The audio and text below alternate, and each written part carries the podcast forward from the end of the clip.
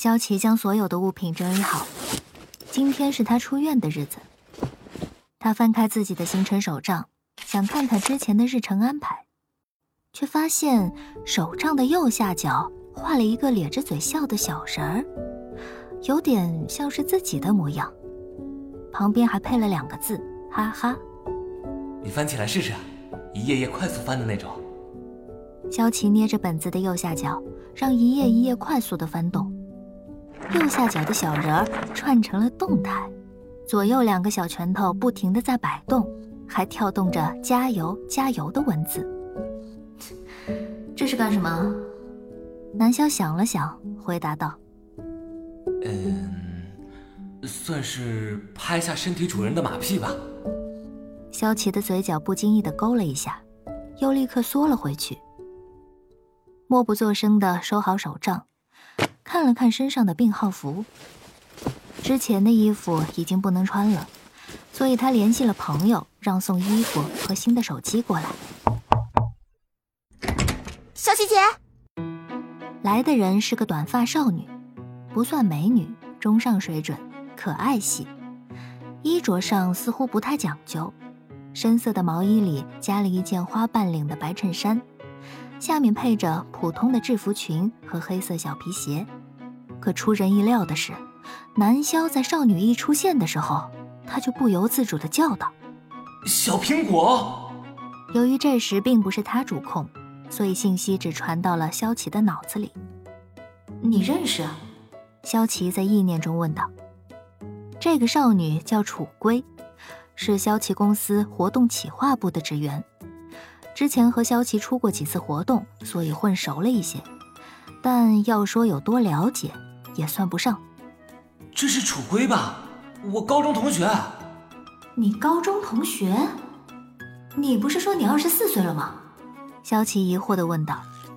虽然他没问过楚归的年龄，但这小模样，怎么看都像是二十岁刚出头的样子呀。二十四岁怎么了？人家楚归显年轻不行啊？我记得他读书早，应该比我小一岁。楚归在萧琪眼前挥了挥手，有点奇怪。萧琪姐，哎，萧琪姐，呃，楚归，你今年多大了？要是南萧说的不错，那这楚归比他还要大一岁。啊？怎么突然问起年龄了？对我感兴趣啦？小琪姐，我们认识那么久，你是第一次问耶，我终于引起你的注意了吗？楚归开口便像连珠炮似的不停。这个你别管，快告诉我。楚归举着双手，笑嘻嘻的说道：“嘿，我永远十八岁。”南萧忍不住在脑内笑道：“这家伙真是一点没变啊！”萧琪抚了抚额：“呃，我问你啊，你今年是不是二十三岁了？真实年龄？”楚归听了眨眨眼，然后开始掰指头。哎，真的耶！我自己都没注意。小七姐，你怎么知道的？你哪里看到我的资料了吗？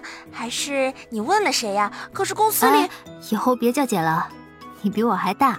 不要，我知道你比我小，但我还是要叫姐。哈？为什么？叫你姐显得我小。嘿嘿。哈哈哈哈哈哈！原来小琪你也有搞不定的类型。小苹果真是太可爱了。南萧这次直接在脑内哈哈大笑，楚归笑嘻嘻的咧着嘴，显出两个小小的酒窝。萧琪无奈的吸了口气，啊，随便你吧，小苹果。萧琪说完就后悔了，一顺口把南萧对楚归的称呼给顺出来了。楚归听着一愣，萧琪姐。你刚叫我什么？小苹果。萧琪面不改色的接过衣服，甩甩手。啊，我想吃苹果，一不小心就叫出来了。啊，呃，我一会儿去买，吓了我一跳呢。我还以为萧琪姐叫我呢，还以为以前的绰号被发现了。以前的绰号？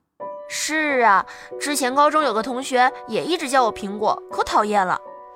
哎。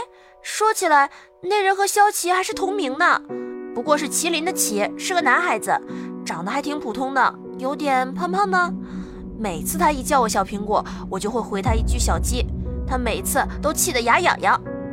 你还记得他？萧琪惊讶地问道。记得呀。楚归想了想，又赶紧摆了摆手。